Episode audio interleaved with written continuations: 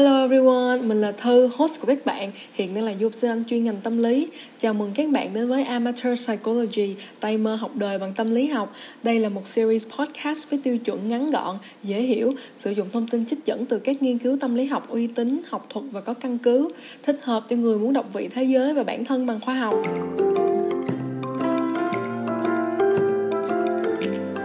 Tuần này mình có lên lịch để ra podcast ngày thứ tư, nhưng lại bận quá không kịp viết kịch bản và thu âm cuối tuần trước, nên lần lửa mãi mình cũng không biết nên xuất bản muộn vài ngày hay là thôi bỏ hẳn một tuần luôn. Nhưng cuối cùng mình vẫn không nhịn được mà nhất định phải nói về vấn đề này với mọi người. Vì đối với mình, càng nói về nó sớm chừng nào thì mình càng cảm thấy nhẹ nhõm hơn chừng ấy.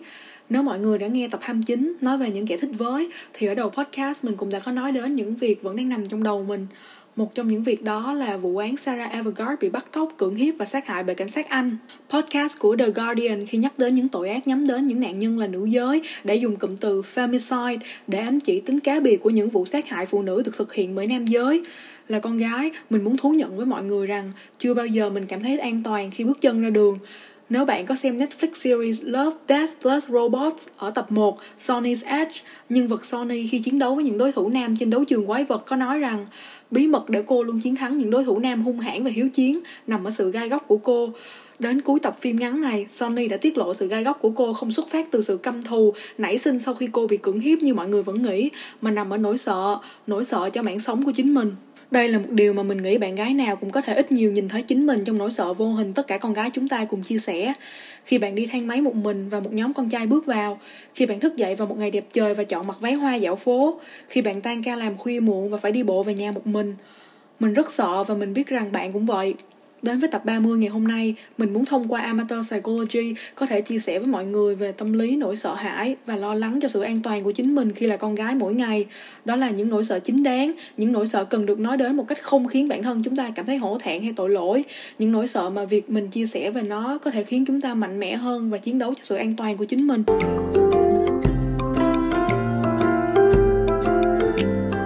The Guardian năm 2021 báo cáo rằng dựa trên thống kê của UN Women UK, 86% nữ giới trong độ tuổi từ 18 đến 24 và 80% phụ nữ trong tất cả độ tuổi ghi nhận đã từng bị quấy rối ở nơi công cộng. Con số này thật sự là quá sức tưởng tượng. Nghiên cứu của La Seyzadeh và Youssef Fanjat năm 2012 phỏng vấn phụ nữ ở Iran xác định bốn hình thức quấy rối tình dục chính mà phụ nữ phải trải qua. Thứ nhất là visual harassment hay là quấy rối bằng thị giác. Những hành vi quấy rối này bao gồm việc nhìn chằm chằm vào bạn khiến bạn không thoải mái, nhìn cơ thể bạn từ trên xuống dưới và thực hiện những cử chỉ thô tục trước mặt bạn. Thứ hai là verbal harassment hay là quấy rối bằng ngôn từ. Những hành vi quấy rối này bao gồm catcall hay là trêu ghẹo một cách thô bỉ, huýt sáo, nằng nặc đòi bạn cho số điện thoại của anh ta, bình luận về cơ thể của bạn, đùa cợt về cơ thể của bạn hay xúc phạm bạn bằng lời nói. Thứ ba là following hay là bám đuôi. Hành vi quấy rối này bao gồm việc đi theo bạn hay sử dụng phương tiện giao thông để bám đuôi bạn. Và cuối cùng là touching harassment hay là đụng chạm. Những hành vi quấy rối này bao gồm cố tình xô đẩy bạn, đụng chạm bạn khi bạn không cho phép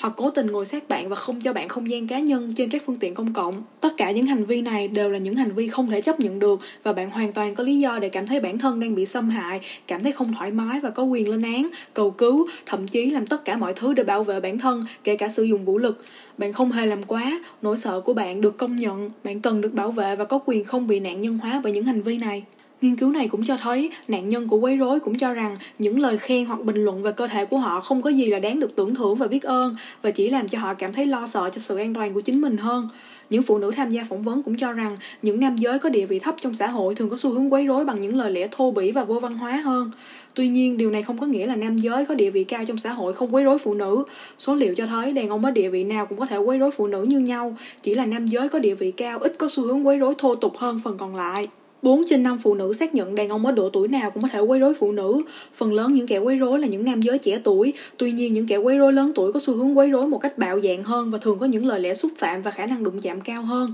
Nghiên cứu này bên cạnh đó cũng cho thấy phụ nữ không ăn mặc một cách truyền thống và có trang điểm có xu hướng bị quấy rối cao hơn. Tuy nhiên, việc ăn mặc truyền thống và không trang điểm không bảo vệ phụ nữ khỏi việc bị quấy rối, vậy nên hành vi đổ lỗi nạn nhân là không có căn cứ. Nghiên cứu của bác Tomsky và Smith năm 2017 báo cáo rằng khi phải trải nghiệm những va chạm tiêu cực với đàn ông, phụ nữ có xu hướng cảm thấy sợ hãi cao hơn và để lại những cảm xúc tiêu cực lâu hơn, dẫn đến xu hướng né tránh những va chạm này hết sức có thể cho những lần sau cao hơn. Những nhà nghiên cứu này cũng đề xuất ba lý giải cho việc phụ nữ có xu hướng chịu nhiều ảnh hưởng của việc bị xâm phạm hơn. Nằm ở lý do thứ nhất là phụ nữ là những đối tượng dễ bị nhắm đến khi quấy rối, thứ hai là phụ nữ thường nhạy cảm hơn và cuối cùng là khả năng những người xâm phạm có xu hướng xâm phạm phụ nữ nặng hơn đàn ông. Việc bị xâm hại đã để lại hậu quả nghiêm trọng về mặt tâm lý cho phụ nữ, vì không thể nào báo cáo hành vi xâm hại và phải im lặng chịu đựng, cũng như không giành lại được công lý cho bản thân, còn mang lại cảm giác tồi tệ và vết thương tâm lý sâu sắc hơn. Tuy nhiên, việc im lặng khi bị xâm hại không đơn giản chỉ nằm ở việc cá nhân nhút nhát và không có khả năng hay sức mạnh để báo cáo, mà nằm sâu xa hơn ở mô hình xã hội mà chúng ta đang sống trong.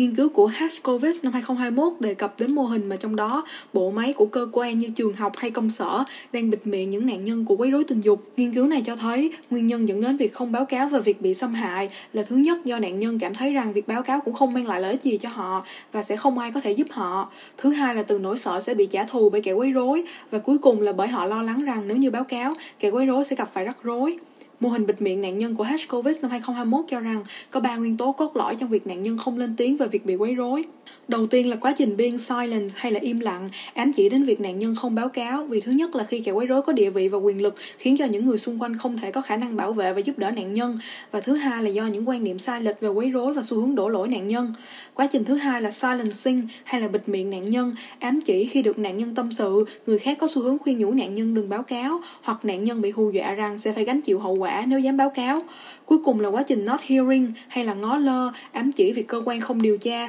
cố tình bưng biếm và hủy bỏ báo cáo hoặc gaslighting hay là thao túng tâm lý nạn nhân để khiến họ nghĩ rằng họ đang làm quá và hành động một cách thiếu suy nghĩ và việc bị quấy rối không có gì là nghiêm trọng.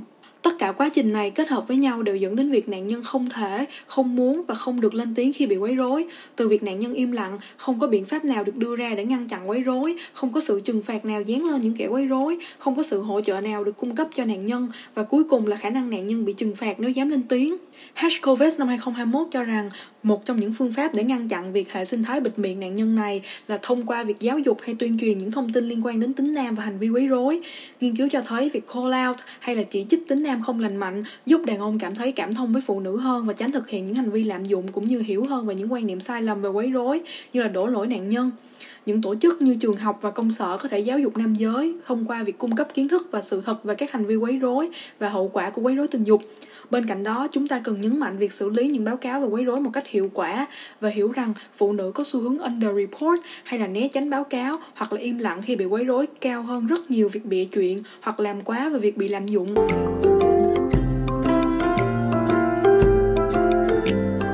episode hôm nay cũng đã khá dài rồi. Mình biết rằng chủ đề ngày hôm nay là một nội dung rất nặng tim và nhạy cảm với rất nhiều những thính giả của mình, cả nữ giới lẫn nam giới. Tuy nhiên mình cũng nhận thức được rằng việc nói đến những chủ đề như thế này là vô cùng cần thiết và không nên được né tránh.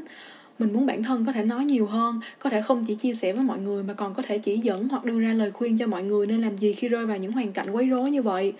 Vậy nhưng chính bản thân mình cũng cảm thấy vô cùng yếu đuối, không an toàn và đông cứng mỗi khi tìm thấy chính mình trong những hoàn cảnh đó. Mình chỉ mong có thể qua episode này phần nào đó góp phần vào tiếng nói chống lại xâm hại tình dục để việc thảo luận cho những vấn đề này không bị bịt miệng để dù nhỏ thôi cũng có thể mang lại chút gì đó dịu dàng cho mọi người bằng việc công nhận những cảm xúc tiêu cực, sợ hãi, lo lắng khi là con gái. Và nếu như bạn là nam giới, mình mong việc lắng nghe những chia sẻ này có thể khiến bạn suy nghĩ nhiều hơn về những vấn đề này để hiểu và cùng đứng về phía bảo vệ và tôn trọng tất cả những phụ nữ bạn đi qua. Chỉ là như vậy thôi.